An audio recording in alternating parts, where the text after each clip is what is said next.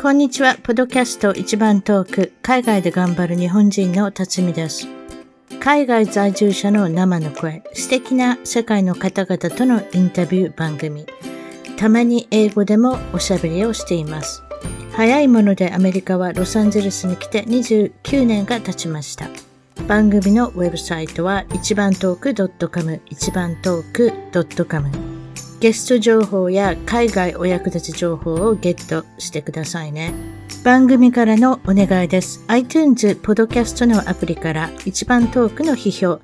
レビューから5つ星をいただけたら嬉しいです。星が増えるとランキングが上がり、もっとたくさんの方々に聞いていただけるので、ぜひ私の小さな番組を応援してください。それでは今回のポドキャスト一番トーク海外で頑張る日本人トークは、えー、海外に20年近くいらっしゃる、今日はフランスのパリよりお越しいただいた木村明子さんです。こんにちは。こんにちは。そうですか。20年近くのこの、えっ、ー、と、まあ、えー、内容はですね、イギリスに8年弱、アメリカに4年弱、えー、アメリカこれヒューストンですね。で、はい、えー、多分これ UK はロンドンにいらっしゃったんだと思うんですけれども、フランスに2年弱、はい、イタリアに1年、マレーシア、ロシア。まあ、これは一応その内容的にはご主人の転勤、はい、海外人のことが、まあ多いので、はい、それに家族がついていくということで。はい。その通りです。なかなか、なかなか大変ですね。でもね、いろんな文化もあって、国が違って、言葉も違うところに行くっていうのはね、そうですね。いや、まあ、想像以上に大変でした。実際やってみて、子育てしながら、国を越えて引っ越しするのこんなに大変だって、もうつくづく、もう体が死んだんです。その場合はあれですか？あの、まあ、いろいろありますけれども、あの、言葉が英語だけでは、まずい国も出てきますもんね、うん、今ね。今、そうなんです。だから難しいですね。えー、そうですか、わかりました。えー、っと、そのこ、えー、まあ、そのことを踏まえて、他の言葉、英語以外の言葉もできるとおっしゃいましたけど、何語ができますか？あ、あの、英語とちょこっとフランス語が錆びれてますけれども、理解できて、あとは、えっ、ー、と、旅行ぐらいでスペイン語が少し耳から入ってくるのが感じられるな、ぐらいと、あとは、あの、まあ、今までトライした言葉はいろいろあったものの、今フランス語に格闘してますけれども、なかなかものにはならないですね。あと、イタリアにいらっしゃったから、イタリア語も入ってますね、多分ね。はい、そうです。イタリア語錆びれてますけどね。フランス語難しいですよ。難しそうです。私難しいって別に勉強はしてませんけれども。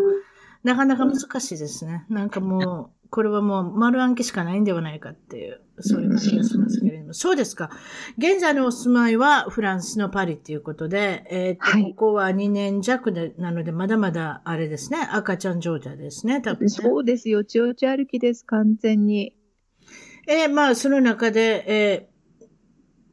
ー、まあ、何が有名かっていうのは、まあもちろん今されてるお仕事の関係で、これも仕事病としか言いようがない。無痛分娩率の異様に、異様に高い。何をされてるかで一応言っておきましょう。ドゥーラっていうお仕事ですね。ドゥーラの説明してください、そしたら。はい。あの、女性のことを産前から産前産中産後と継ぎ目のないケアを提供する。もうその提供の仕方も身体的、情緒的、そして情報的にサポートするというお仕事なんですが、非医療者です。それがまず素晴らしいですね。ウィキペディアみたいな、歩くウィキペディアみたいな人ですね。一気に、あの、あの、説明していただきましたけれども、その中でやはり気になるのは、女性の妊娠だったり、女性の出産だったりということになるんですが、その中でフランスの、まあ、フランスは無痛分娩率が異様に高い。これはどういうふうなことですか、ね、無痛分娩、まず、日本はあると思いますけれども、無痛分娩っていうのは、いわゆる、ええあのエピドラルなんですけれども、こう WHO なども様々な提言をしているんですけれども、本当無痛分娩といっても、それが本当に必要な医学的な、まあ、適用なのか、それとも例えば、もともと PTSD などを患っていらっしゃる方で、分娩中の懸念材料をちょっとでも減らすために無痛しとこうかっていうような社会的なね、その適用なのか。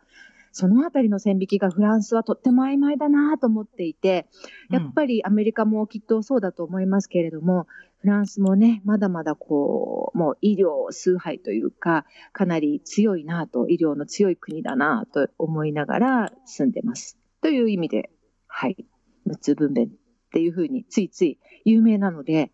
フランスイコール、あ、アキコはドゥーラなのに、あんな国に行くんだ、頑張ってってみんなに言われてきたので。うん。なるほど。はい、そうです。まあ、麻酔がかかったら、まあ、私も実は、だから、アメリカにいたらもう、ほぼ無痛分娩ですねって言われて、そうですねってしか言わないじゃないですか。私もあんまりわからない。そしてやってみますけど、なかなか難しいですね。あれは、うん。麻酔をかけてしまったら麻痺してしまうので感覚がないっていうね。プッシュするのよ、プッシュするのよって言ってね、言われるんですけれども、その感覚がないってなかなか、うん、それは今、ご自身振り返ってみると、その無痛分娩の体験ってどんな風に思われてるんですか？ポジティブな経験だったのか、それとも。あ、け、結局だからこういうことなんですよ。よく歯医者さんとかに行って、あの、麻酔とかするじゃないですか。で、痛くなったら手上げてねとか言われるでしょ？はい。あの状態だったらいいなと思ったんですよ。少しだけ痛い。うんうん、けど頑張れるみたいな。でも全くその無痛になってしまって私のように、うん、まあ、いわゆる、あのー、麻酔が効きすぎたのかちょっとわかりませんが、でも麻酔が効いた方がいいんです、だろうと思うんですけれども、麻酔が効いて何にも感覚がないっていうのは、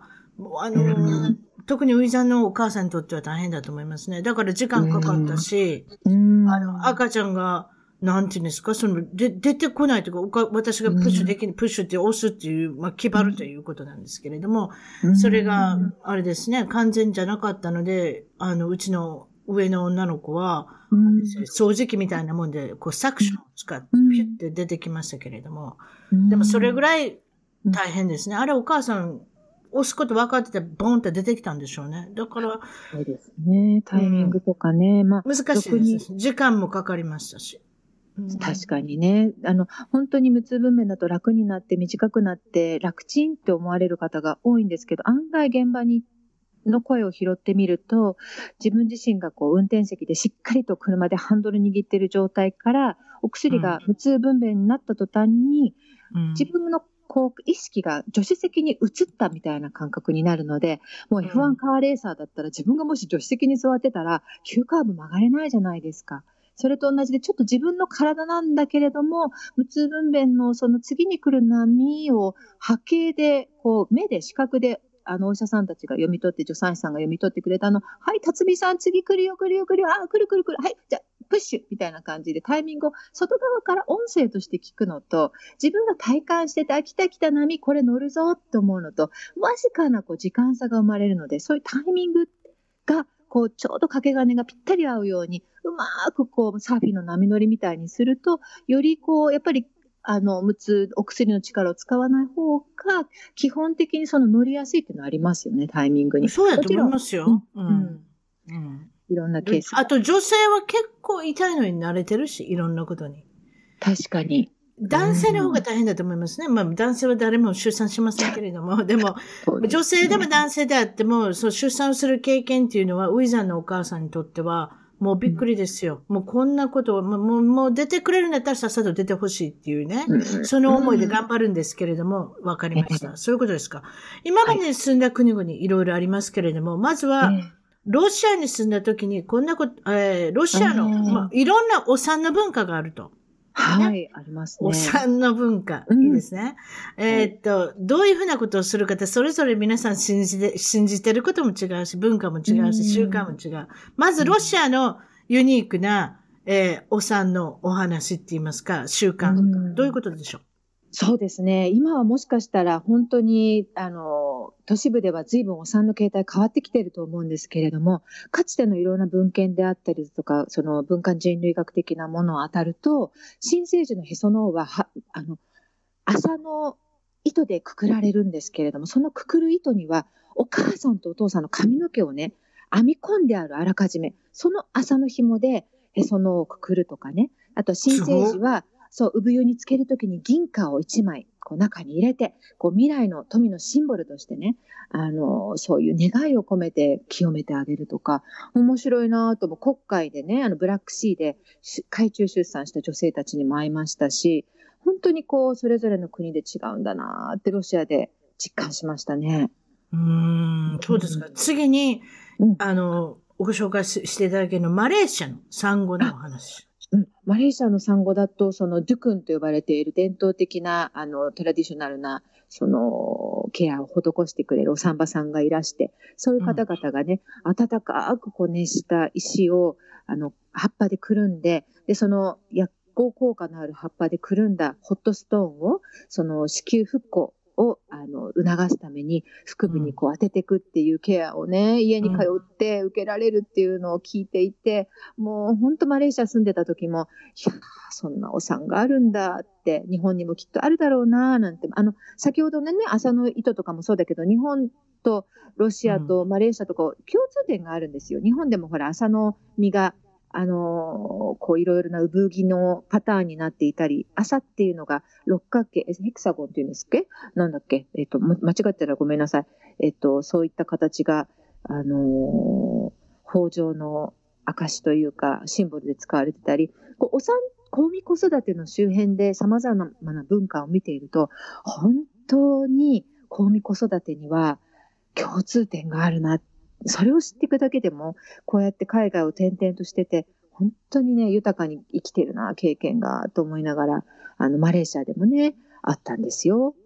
なるほど。うん、次にご紹介していただけるのは、これはスコットランド。はい、これは、スコットランド。はい、例の、例のあの、とても有名なウイスキーのお話。これもお産に、お産に関する。そうなんですよ、お産でね。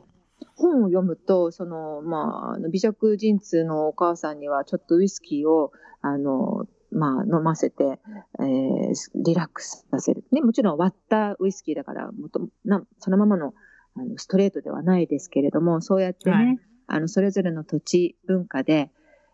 随分とあの、びっくり仰天するようなウイスキーかと思いながらそれをね、読んで実際にドゥーラの勉強会とかに参加すると、そんな話も現実に聞こえてきたことがあって、いや、これただ単に書いてあることじゃなくて、本当に、あの、行われてる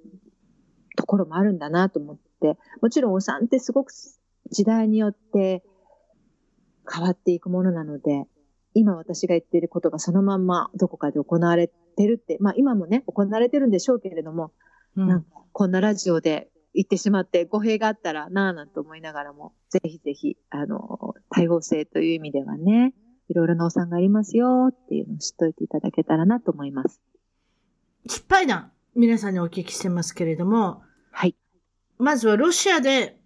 娘さん、はい、長女の方が噛まれた。はいそうなんです。犬、犬、犬に噛まれたんですよ。別にその熊に噛まれたわけで、ごめんなさい。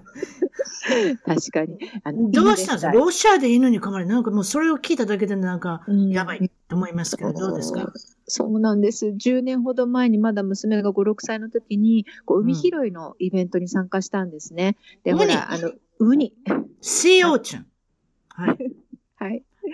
で、その日だけ、こう、そのウニ拾いのイベントのために、ご自宅を開放してくださった、こう、海辺のね、素敵な、まあ、別荘みたいなお宅で、私はその先にバーベキューの作業のお手伝いとかをしてたんですけれども、しばらくしたら誰かが、はい、あの、娘がね、サラちゃんが犬に噛まれたよって叫んでくれて、もうすぐ飛び出したんです、うん、そこで私が。で、あの、隣の敷地に飼われていた犬が噛んだっていうことで、助けに行きたいんですけれども、こう、お隣さんとはこう海側から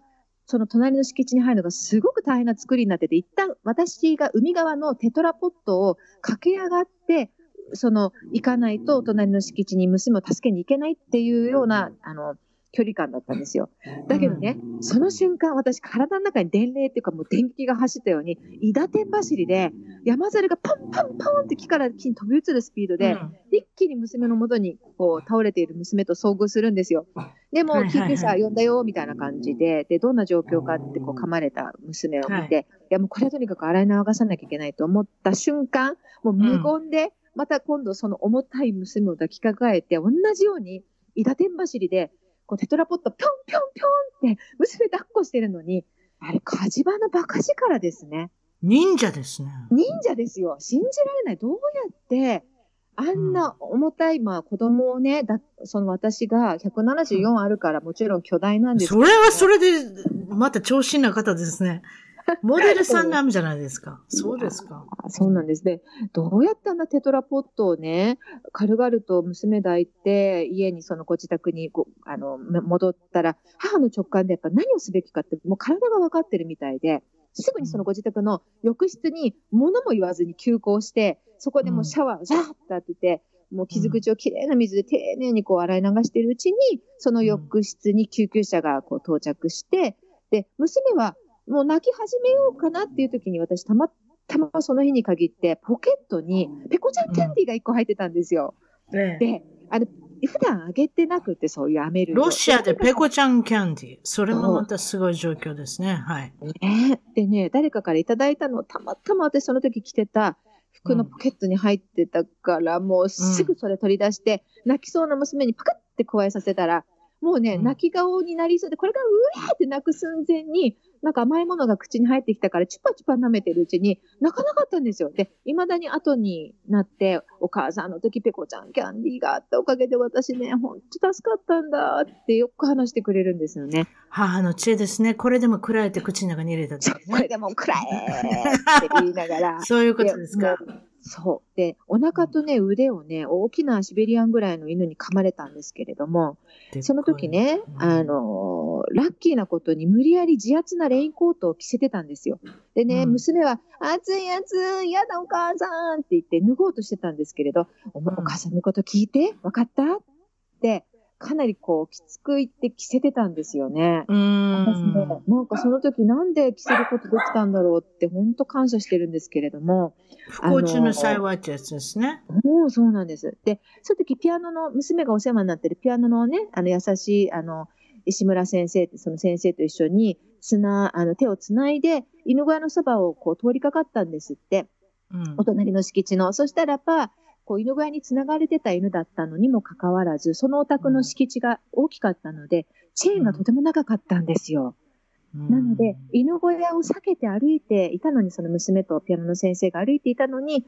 横からいきなり、あの、犬が娘の方に飛びかかってきたって、その、あの、彼女の話でピアノの先生はおっしゃるんですけれども、もう誰であっても避けることできなかった、だなっていうのがね、その先生の説明で分かったんですが、娘の腕にね、カメって食らいついて、左右に大きくこう揺らしながら、娘の体が空中に浮くぐらい、なんかすごい勢いで、あの、動いたと。で、次内臓にこうお腹の部分噛みつこうとしたらしいんですけど、その瞬間、そのピアノの先生が渾身の力で娘の体を引っ張ってくださって、救ってくださったんですね。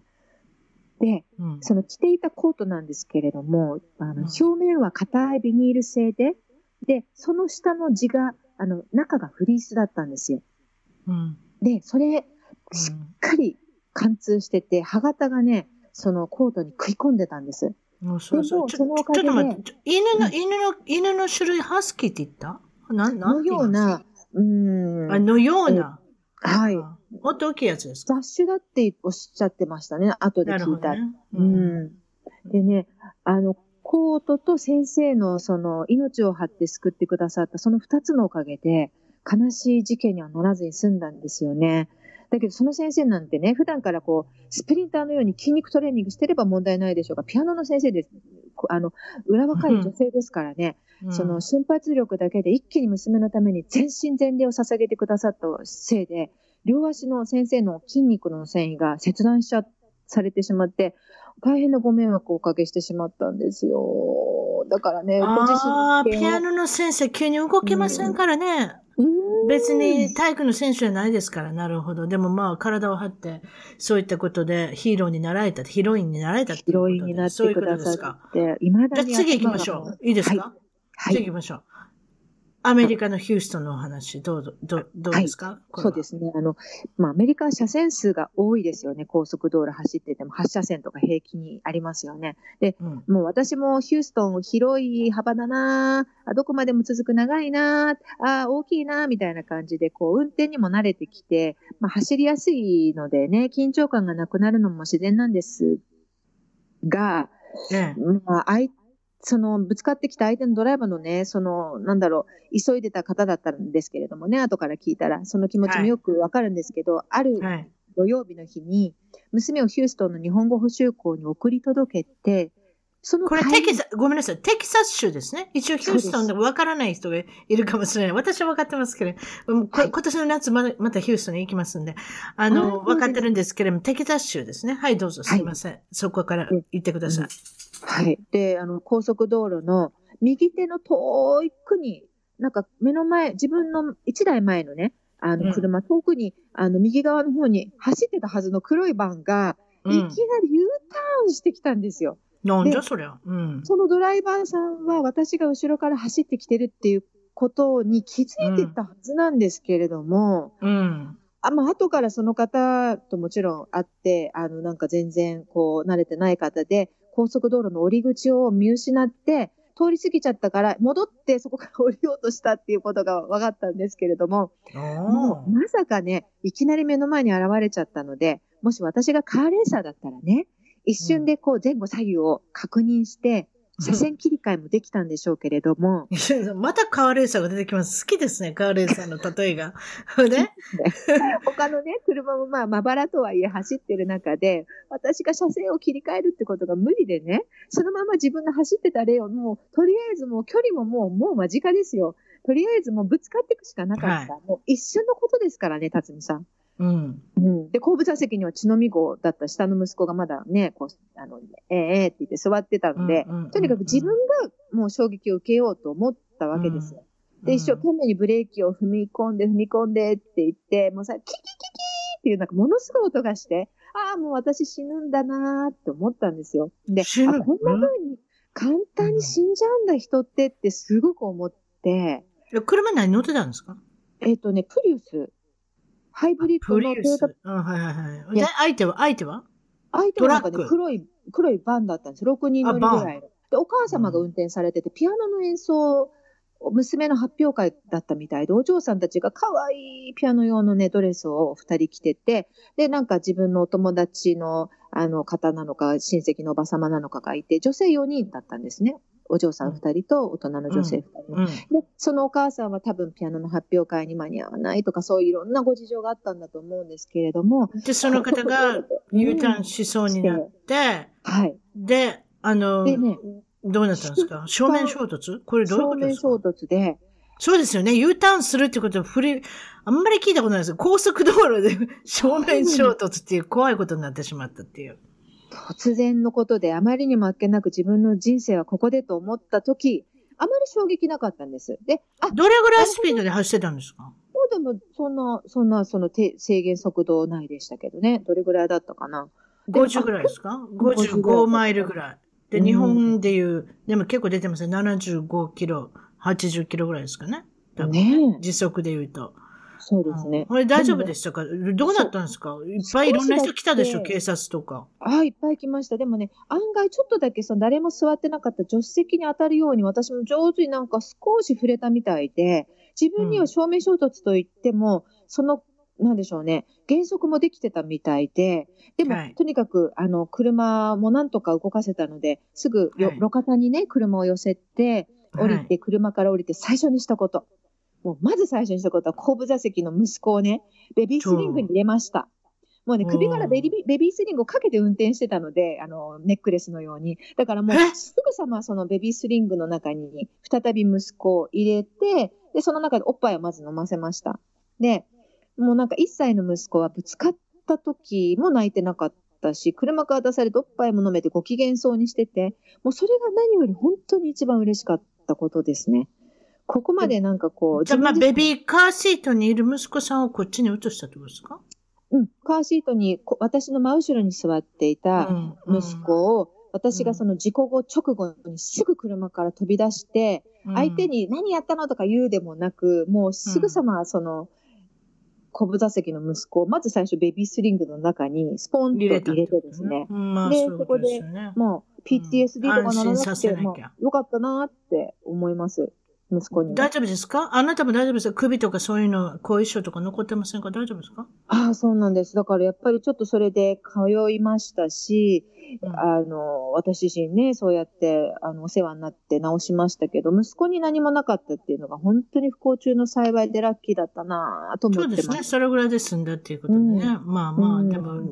どこにでも車を出さなきゃいけないっていうのは、アメリカはやっぱりいつもやっぱり交通事故の可能性っていうのはなきにしもあらずですので、やっぱりシートベルトをしたり、カーシートがあったり、その赤ちゃん用のカーシートっていうのはやっぱり今最近、私あのアメリカのカーシート見てて思いますもん。私が死んでしまうんじゃないかと。あの、あの子たちがんじがらめになってますやん。この子たちは大丈夫そうな気がしますけど、私なんかこれで、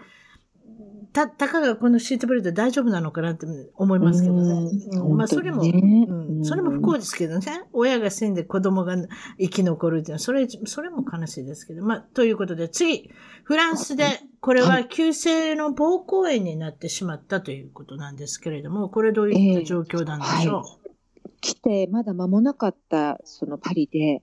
まだ私、今も2年目なん、あの2年も経ってないんですけれども、赤ちゃんを産んで間もないね、あの、女性の産後ケアに初めて、なんかこう、あの、呼ばれた時に、喜んでもその方の、あの、ご自宅に行った時、たまたまなんかその日に限って、お腹に結構食い込むズボンを履いてたんですよね。うん、まあ、っていうか、パリが本当に美味しいものが多いので、たちまち多分来て間もない頃に美食をしてしまって、たっぷりお腹にこう、全肉がついてたのかもしれないですけど、あの、ちょっと薄薄寒、肌寒い日だったんですけれどもね、短めのトップスを着ていたせいで、ちょっとその、うん、あの、女性のために、ケアするために自分がかがむと、私の背中からあの、お尻の割れ目ちゃんが見えるような、そんな状態で、ベッドに横たわるジョクフさんのお話をしっかり聞くためにね、この174センチの私が前かがみになってたわけですよ。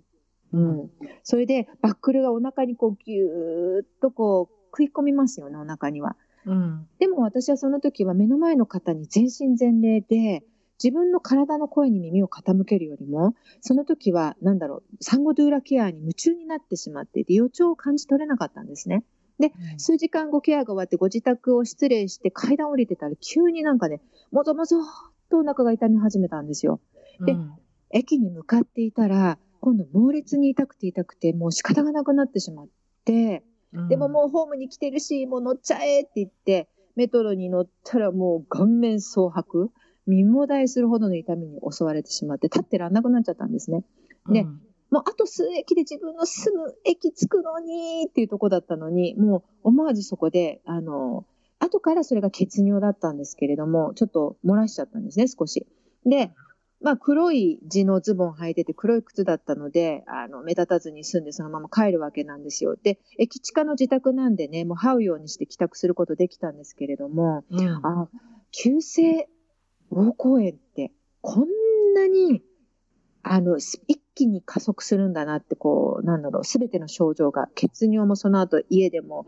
真っ赤な、もう、あの、あれが出て、うわ、これは、これなんだろう、みたいな痛みでね。で、ちょうどそれが午後4時ぐらいだったんだけれども、たまたまその日4時半ぐらいにね、私の敬愛する女性が我が家で一緒にディナーすることになっていたので、何にも知らない彼女がピンポーンってこう、ご飯時もしないで来たわけですよ。で、私を発見するなり、うん、あきこさんどうしたの？みたいな感じで、すぐにもうあの、私のために、あの、アポ取ってくださって、病院連れてってくださって、子供たちにもご飯食べさせてくれて、ちょうど洗濯機も終わったところだと洗濯も干してくださって、もうソファにもう湯たんぽを持って、もう、もう布団かけてくれてって、とにかく、その彼女っていうのがエールフランスでもう勤め上げた、もう今はあのリタイアされてる方なんですけど、さすが、さすがの客室乗務員すごいなとか思って。さすがそうですね。休館に対しては、あれですね。うん、やっぱり、あの、ちゃっちゃと動けるっていうか。それで、その日はお医者さんに行けたんですか、今よ、午後4時になったとか、午後5時という言葉が出ますけれども、フランスにはそういったウォークインの、例えばそういうアージェントケアみたいな、緊急で行けれるところがあるんですか？え、あったんですよ。私ない、自分の近くにないと思った彼女がね、わざわざ今度薬局に行って、こう、口コミでどこかそういう休館で入るところある？みたいなこと聞いてきてくださって、それで、うん、あるからって言ったら長蛇の列だったんですよ。で、彼女が携帯電話で娘と彼女が、あの、敦子さんとおっしゃるんですけど、敦子さんとその娘が携帯でやり取りしながらね、その、敦子さんが私のためにその長蛇の列並んでくださって、あきこさんって7時ぐらいになって、そろそろ、あと、ちょっとだから、来られそう、ここまで、みたいな感じで、うんうん、あの、電話でね、誘導してくださって、うん、で、あのー、彼女の待っててくださったおかげで、私がちょうど行ったら、その次の次ぐらいにも、あの、お医者さんに見ていただけたすごい、並ぶんですか？フランスはそういうところ。まあ、並ぶはずないですけどね、まあ、いなければ。うん、でも、そうやって、うん、あのー、貴重な休館で入れるところだったので、並んじゃってたんですよね。わ、かりました。そうですか。もう、また非常に受けそうなお話もあるっていうことで、これは、はい大きな声で歌ってたら警報器が鳴りましたと。その、はい、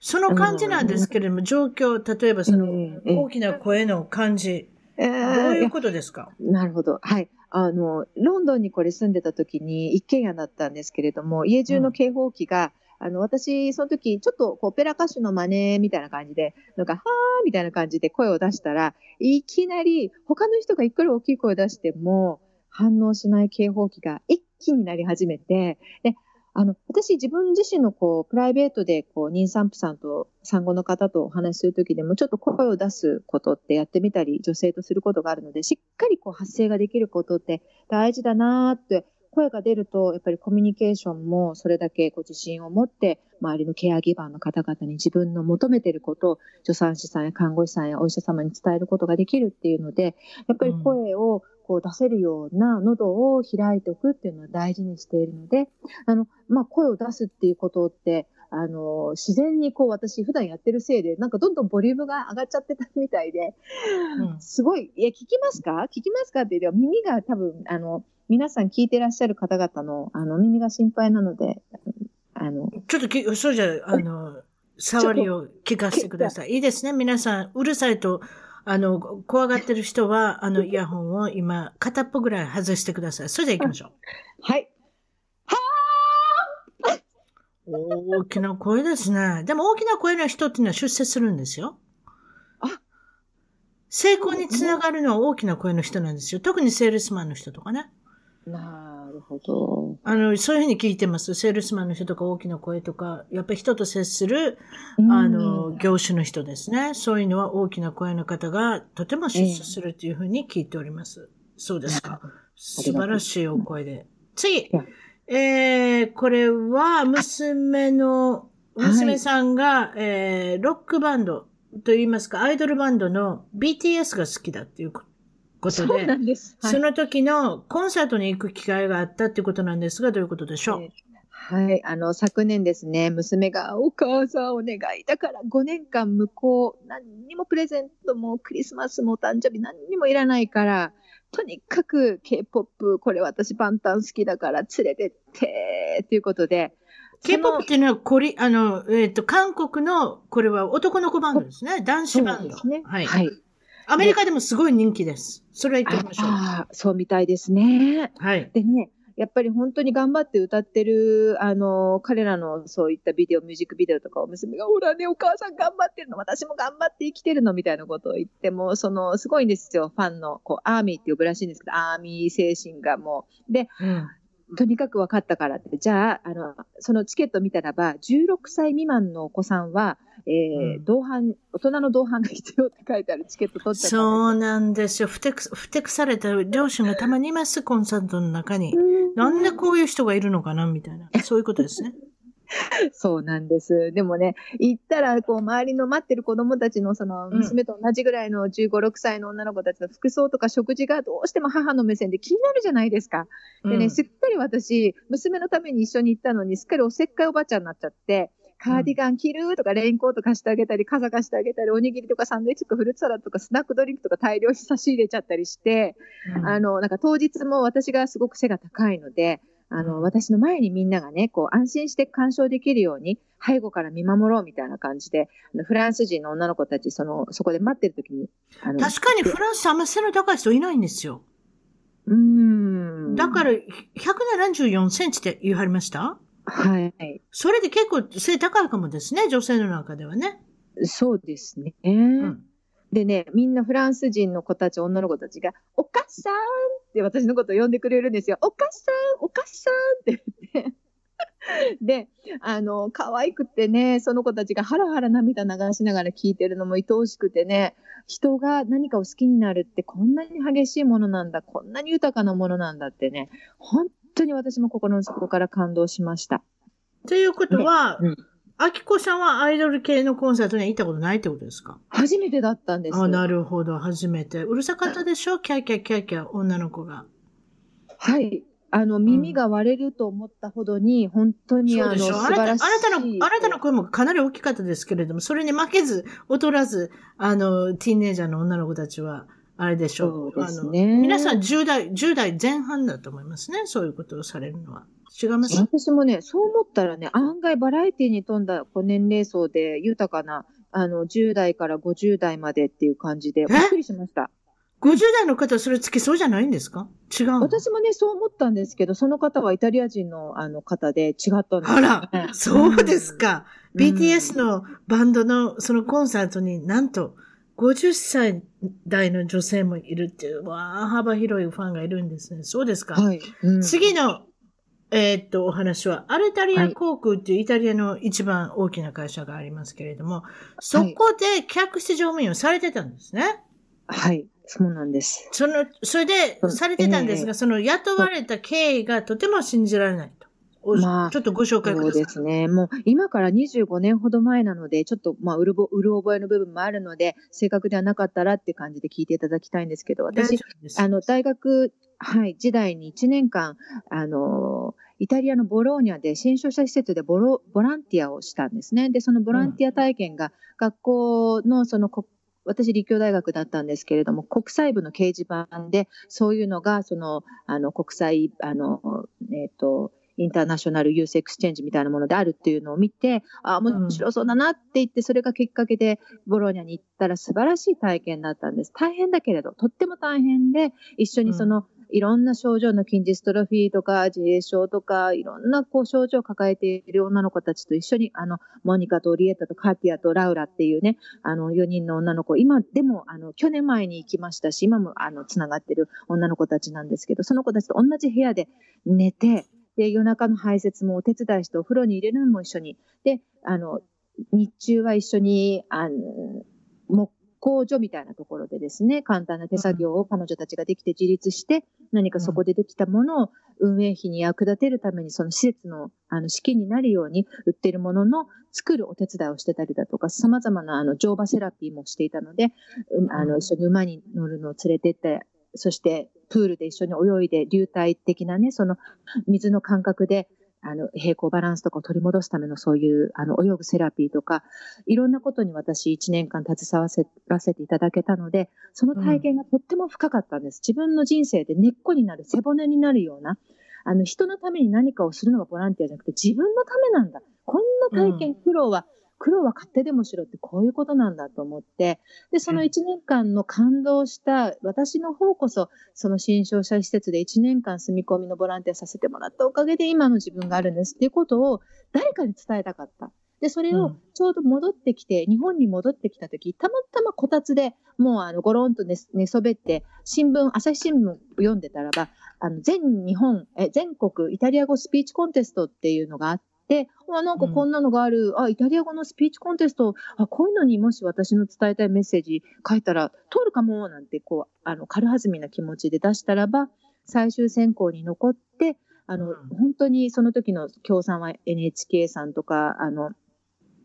朝日新聞イタリア大使館、アリタリア航空とかいろんなところがあの協賛してたものだったので、うん、あの大きなハマり級ホールで、あの巨大なね、まあ、スポットライト、舞台の中で緊張する中で、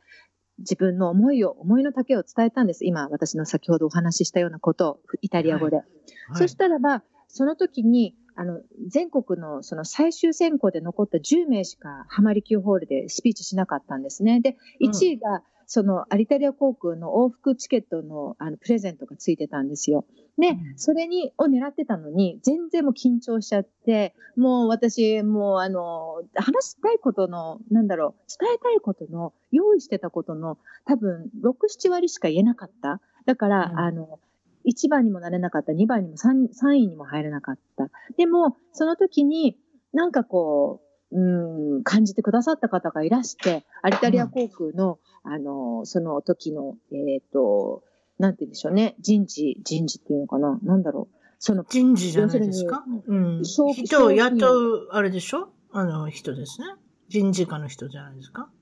そうなんでしょうかね。そうなんでしょうかね。ってかなんでね。まあ、とりあえずス今カウトされ忘たわ、とりあえずスカウトされたわけですね。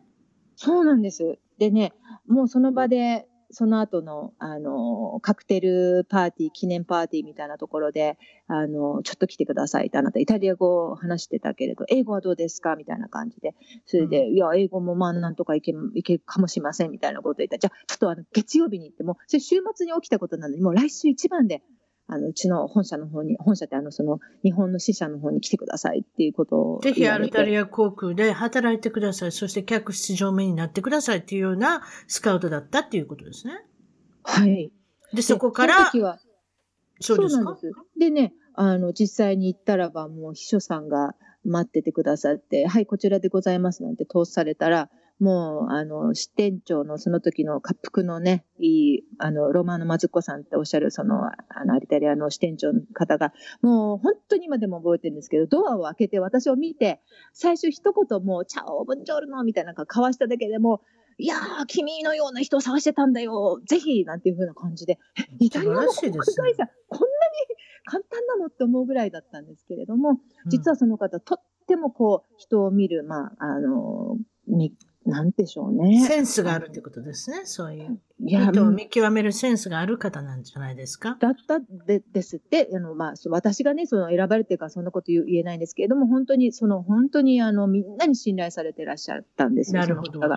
どうみたいな感じで。うんそうでですね。まだ日本の出身地聞いてなかったんですけれども、はいはい。えっと、実家は東京の町だと。で、お父さんは、引っ越し好きのお父さん。まあ、いいような悪いような。でも今も引っ越しいつもされてるので、お父さんに似た方を選んだのかもしれませんね。ちょっとわかりませんけれども、おとごうん。えっと、それで、えっと、お父さんの方は新聞記者。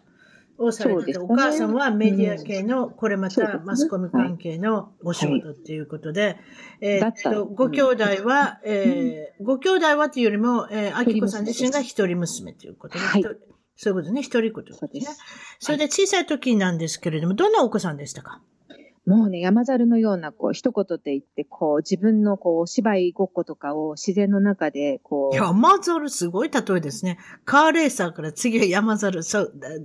どうぞお話しください。うんそれでいや、もうでも、うん、おっしゃってくださったようにね、いろいろな、こう、立場になってみて、お芝居ごっこをいろんなアングルで、あの、今は王子の役だけど、今度は不老者の役とかって言って、もうとにかくその人になりきって、ブツブツブツブツ言いながら、ガラスの仮面の北島前じゃないですけど、本当に森の中とか、近くの公園とかで、怪しげだったよなと思いますね、自分のこと。大好きでした。だから、あの、自分で素足になって歩いたり、木をね、あの、思いっきり飛び、飛び上がって、細めの木木の枝にぶら下がって、ぎゅーっとたわむまで、あの、その木の先を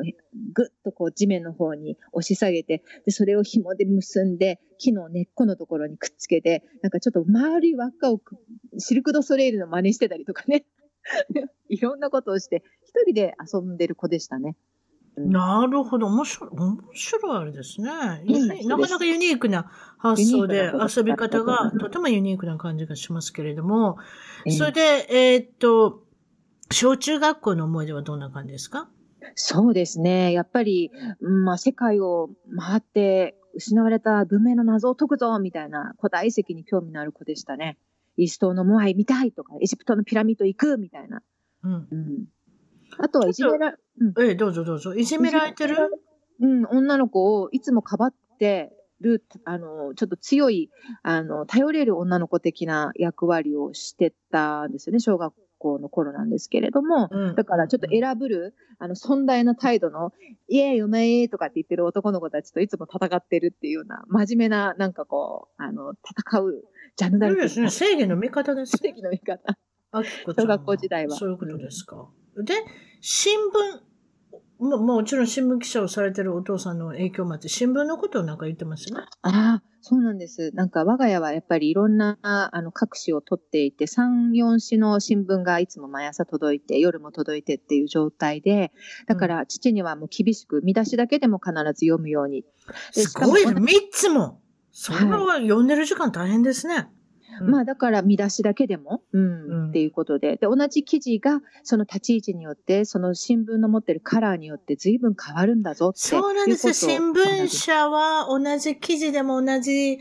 まあ、き内容、記事の内容のはずなんですけれども、読んでいくうちに何か違うような感じはあれですよね。もあのそうですね感じますね、皆さんね。うん、はい。朝日だったり、産経だったり、うん毎日だったり、読売だったり、その記事の捉え方が違う。そのライター、ライターさんによって、ええ全然違う書き方をされてるっていうのは、それは本当ですね。はい。それで、の通りです。物ね。あきこさんが飛ばせないものは、なるほどザワールドっていうフジテレビですね、これ。なるほどザワールド。うんえー、相川金也さん、と楠田絵理子さんの番組なんですけれども、ね楠田絵理さんのことがす、あの方も調子の方ですね、いわゆる。ああ、確かに大きい方でね。でも、いや、美しい、本当に才女だなと思いましたね。そうですね。頭はいい。そして、お背も高くて、うんモデルさんのような大きな口の方ですねう。んすいません。そうでしたね。私、い私小さ、うん小さな口なんですよ。私小さな口なんで、大きな口の方に憧れてるので、楠田絵理子さんはそういかなと思ったんですが、うん楠田絵理子さんになりたかったとも、まあ小さい時には思ってたってことですね。多な分ねなんかこう、憧れの大好きな番組のね、プレゼンテーターをされてたので、ああ、素敵だなって、こんな風にね、世界のもう、あの、まだ知らない、いろいろな文明について、楽しそうにこうね、喜んで語ってる姿っていうのは、やっぱり励みになりましたよね。引っ越す時のお父さんにくっついてるあきこさんなので、どの辺の高校に行ったかっていうのは謎なんですけれども、どこ、どの辺に行かれてたんですか、高校は？あ、あのね、えっと、都立大泉高校って言って、えはいっと、池袋線で、えっと、大泉学園という駅で降りて歩いたところで素晴らしい学校でもう桜並木も美しいですし、最高の青春時代でしたね。素晴らしい。青春時代。またすごい言葉が出ましたけれども、そうですか。うんそれで大学は立教って先ほどおっしゃいましたけれども、立教立教に入られたということですけれども、はい。えっ、と、そこで先ほどおっしゃってた、少しおっしゃってたそのボランティアで、まあ、はいゆ留学を兼ねてイタリアに行かれたということなんですが、ええで、海外に興味を持ったお話、うんあまあ、か海外、海外に興味を持った、まあ、理由というか、きっかけ、な、これはどういうことですか？はい。あの、イタリアに吹きガラスの職人になるために、こう、行かなければ学びにみたいなことを思っていて、もともと、なんかガラスっていう素材って脆いけど、いいですよね。うん。日本でいうビードル細工って言うんですか？そうです、ビードドロね、ビードロ細工のようなもの。ね、うん。私もだからベニスで見たときに、いやー、私ね、あのツアーを失敗しましてね、時間を間違えてしまってね、ビあーードル細工の、その、えあの、イタリアの吹きガラス見れなかったんですよ。そのツアーに申し込んだのに。ええ集合時間間違ったんです。すいません。ああ、残念でしたね。そうですか、吹きガラス。あれはこちらでも、アメリカでも見ますけど、見事ですね。この瞬時にして、いろんなものができて、いわゆるもう、んアーティストの醍醐味ですね、あれは。そうですね。ちょうどね、デイル・チフリっていう作家さんがね、ちょうどあの、うん。すっごいダイナミックな、こう、動かす遠心力を利用して、こう形を作っていくっていうようなのとかをね、ドキュメンタリーとかで見ても、うわーこんな仕事で現場で働きたいなんて本当強く思ってて。で、もちろん R・ ヌーボーのああいうエミール・ガレとか、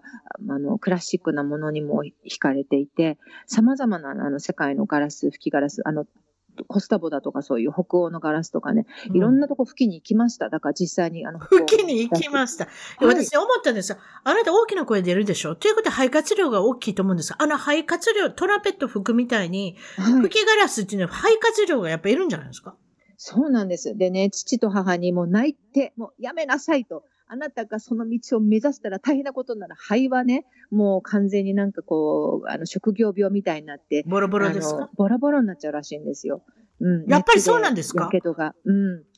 ああの、あ、やっぱり健康害するんですね、あれはね。ブーッと吹いて、あうんの、熱い感じのやつですもんね。そうなんです。だから女性には過酷だから、中学だけは行って、みたいな感じで、小学校の頃から言ってたので。あ、小学校から言ってた。はい頼むからあの吹きガラスを憧れるのをやめてくれって。もうずっと言われてました、小さい頃から。だけどデザインとか書いて、でも私ね、木木のオブジェ、木とガラスの融合でね、とかね、石とガラスを組み合わせてね、こういうの作ってみたいな、ああいうの作ってみたいなって、随分ね、デッサン、あの、書いて、両親にはプレゼンで見せたんですけど、ダメダメダメ、とりあえず大学を出て、みたいな、結局。一人娘ですしね、なんかね。今木ガラス。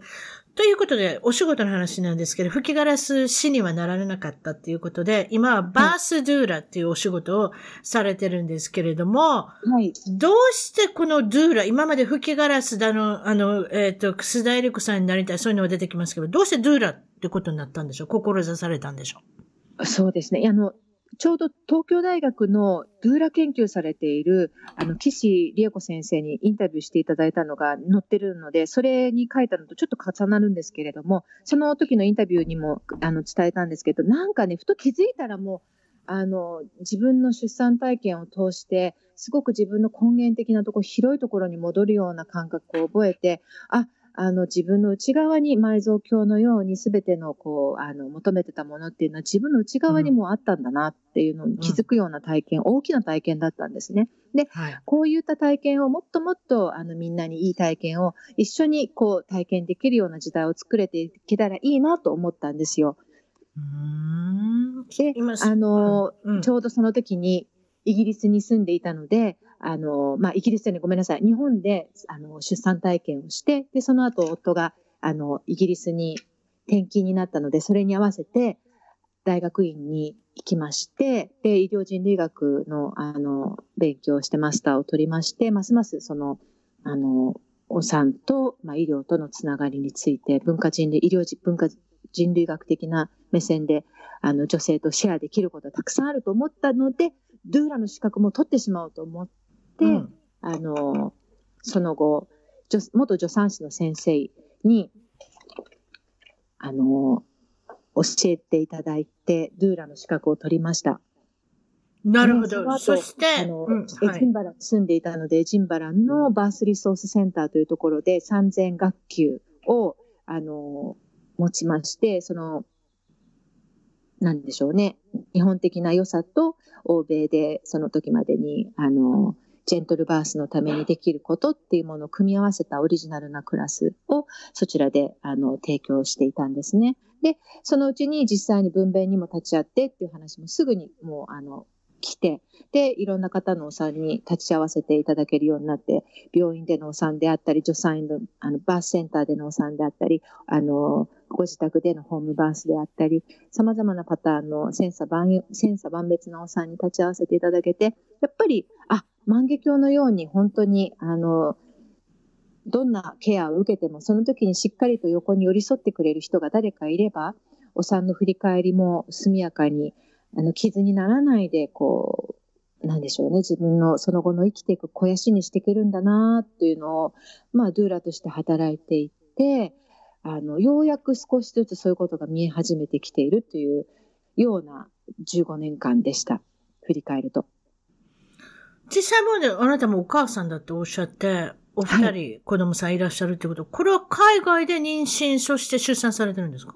あ、えっとね、一人目の方は、えっと、日本で産んでるんですが、二人目は、えっと、アメリカで産んでるんです。で、両方とも二回とも。ヒューストンで生まれたんですか？あの、はい、クソ暑い、蒸し暑いところで産んだんですね。あ、すいません。大丈夫です。そうです。暑かったんですが、まあそれもね、暑さを味方につけなきゃいけないから、暑さに抵抗できるように自分の体と心を慣らしてとかいうのも、妊娠中のプロセスで自分でこう、ドゥーラとして学んできた鍛錬をこう、活かしながらね、あの、暑さをも味方につけて、ああ、涼しくて気持ちいいみたいな、こう、自分で自分をヒプノースするみたいな感じの、あの、いろんな、まあ、どこの場所であっても自分らしくあれるって可能なんだなっていうのは本当に思っていて、で、うん、あの、そうですね、二人ともホームウォーターバースだったんですね。なので、とってもその自信を持って、あの、開業されている助産師さんの温かい腕に、あの、しっかりと、こう、守っていただきながらのお産だったので、ドゥーラといっても、本当に、あの、一人歩きしてるわけではなくて、医療という声だけね、高度に進んだ救命救急の医療の体制がある時代だからこそ、こう女性たちが、その産み方、選択肢が広がってるってことを絶えずこう、念頭に置きながらケアさせていただいてます。海外で、その、妊娠、出産、まあ、妊産婦をされてる方たくさんいらっしゃると思いますけれども、非常にやっぱり不安になることとか、実際の声はどういうふうなことを聞聞きますか？はい。なかな妊産婦のか、方から。はい。あの、ご自身が海外に住んでいらっしゃる方ほど、もちろん国際結婚されているので、ご主人が日本語を話さない場合が多かったりするんですね。そういう方で、例えば産後に自分のお母さんを日本から呼び寄せたいにもかかわらず、あの、うんその、うん、反りが合わなくって、お姑さんである日本人のお母さんと、自分の夫がうまくいかなくって、あの、自分は産後で体がへたってるから、空港までお迎え行けないから、夫に頼んだら、いや、僕、君のお母さんと一緒に、あの、車の中でいても二人で何も話すことないから、言葉も違うし、僕日本語話せないから迎えに行けないよとかって言われて、その瞬間なんかプツって何かが弾けたっていうか切れて、失語症みたいな軽いこう、あの一過的なものだったんですけれど、一過性のものだったんですけれども、言葉が出なくなっちゃった方だったりだとか、あとはこう、言葉がわからないがゆえにケアがどういうふうに進行しているのかわからないから、気がついたらなんかインフォームドコンセントとかもなんか合ってないような形で、あの、き切ってしまって、もともとは切られたくないと思われてた方だったので、緊急帝王切開はすごく心の傷になったっておっしゃる方であったりだとか、もう本当聞いてると、あの、産後に鬱になってしまって、誰も頼る人がいない異国での孤立した育児の中でそ、うですよね。もう一番ね私もどうしようとこんなか細い赤ちゃん連れてきて。うん、だから毎日、毎日、あの、あ、健康であってくれたらなって、もうそれだけですよ。本当にその、本当にそれだけですよね。最低のこうベースラインで生きてるっていうぐらいもうアップアップですし、私ヒューストンにあの住み始めた時に、あきこさんもっと早く来てくれたらよかったのにヒューストンに実はねって、あの、つい、あの、ちょっと前にお母さん首くくられた日本人のお母さんいるのよ、自殺しちゃってっていうのを聞いて、もう私、本当にそういうことって、これ普通ですよね。うん。あの一番ね、原因の、あの、産後のお母さんの死亡の原因が、自殺、産後うつでっていうのを聞くと胸が張り裂けるような思いで、これって産前からちゃんと見守ってて、なんか地域で、あの、友達の輪の中で、みんなで支え合えてたらどうだったのかな？そうですね。例えば、ドゥーラさんの存在っていうものがあったりとか、そのコミュニティがどうできたかっていうことを考えると、うんあ悔やまれますね。そういう結果になった。あとやっぱりご主人が例えばよく出張がちでいなかったりとか、私の場合はそうだったんですね。私の場合は、主人がよく出張してたので、一人で全てしなきゃいけないっていうことに、やっぱり大変でしたね。そういう意味では。まあ母は来てくれましたけど、2週間ぐらいしたら帰っちゃったし、やっぱり基本的には一人でやらい。なきゃいけなかったっていうね。やっぱりそういったところに、デューラさんいたら私も本当にあれですよ。安心して子育てがうん、特にウィザーのお母さんね。だと思いますね。そうですね。二人目から皆さんプロになりますから、女性は何でもプロになりますけれども、そういうことで、あの、ねそうですか。えーっと、今はパリで、あの、はい活動されてるっていうことですけれども、はい。えー、あきこさんに連絡を取りたかったら、はい。また将来の夢、展望っていうことなんですけれども、い皆さんに聞いてるんですけれども、この先、ドゥーラのお仕事をされてて、何かもう一つ、ワンステップありますか？うーんもし、あの、日本人の書いたドゥーラの本っていうのが、この世にまだ、あの、先生が書かれたりしているものあるんですけれども、小児科医の先生とか、よ良い本が、うん。あの、まあ、実践してる人たちの声っていうことで、ドゥーラの、もし、まあ、本を出せたら、いいですね。そうですね。妊産婦の人の実際の声を知ってるあきこさんが本を書かれるっていうのは素晴らしいアイデアだと思います。そうですか。その素晴らしい、あますまあ、あのビジネスの内容をされている、えっと、あきこさんにぜひ連絡したいとか、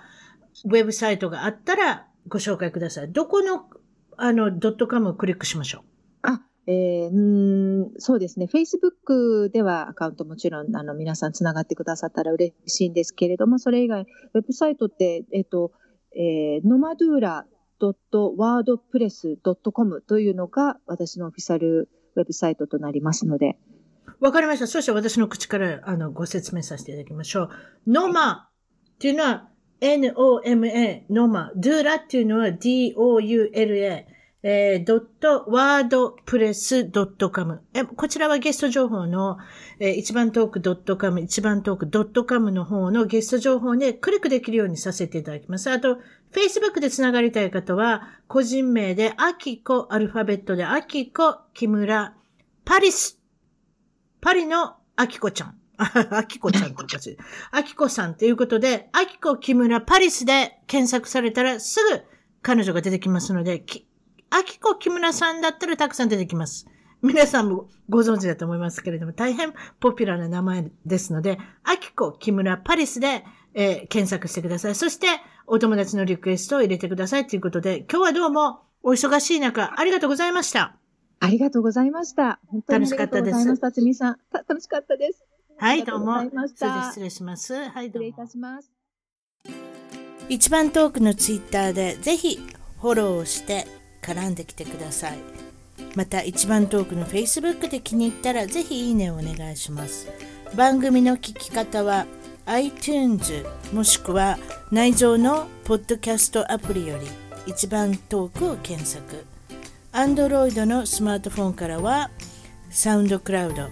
Google プレイミュージックのアプリより一番トークを検索。チャンネル登録をして新着をいち早くゲット。私の小さな番組をぜひ応援してください。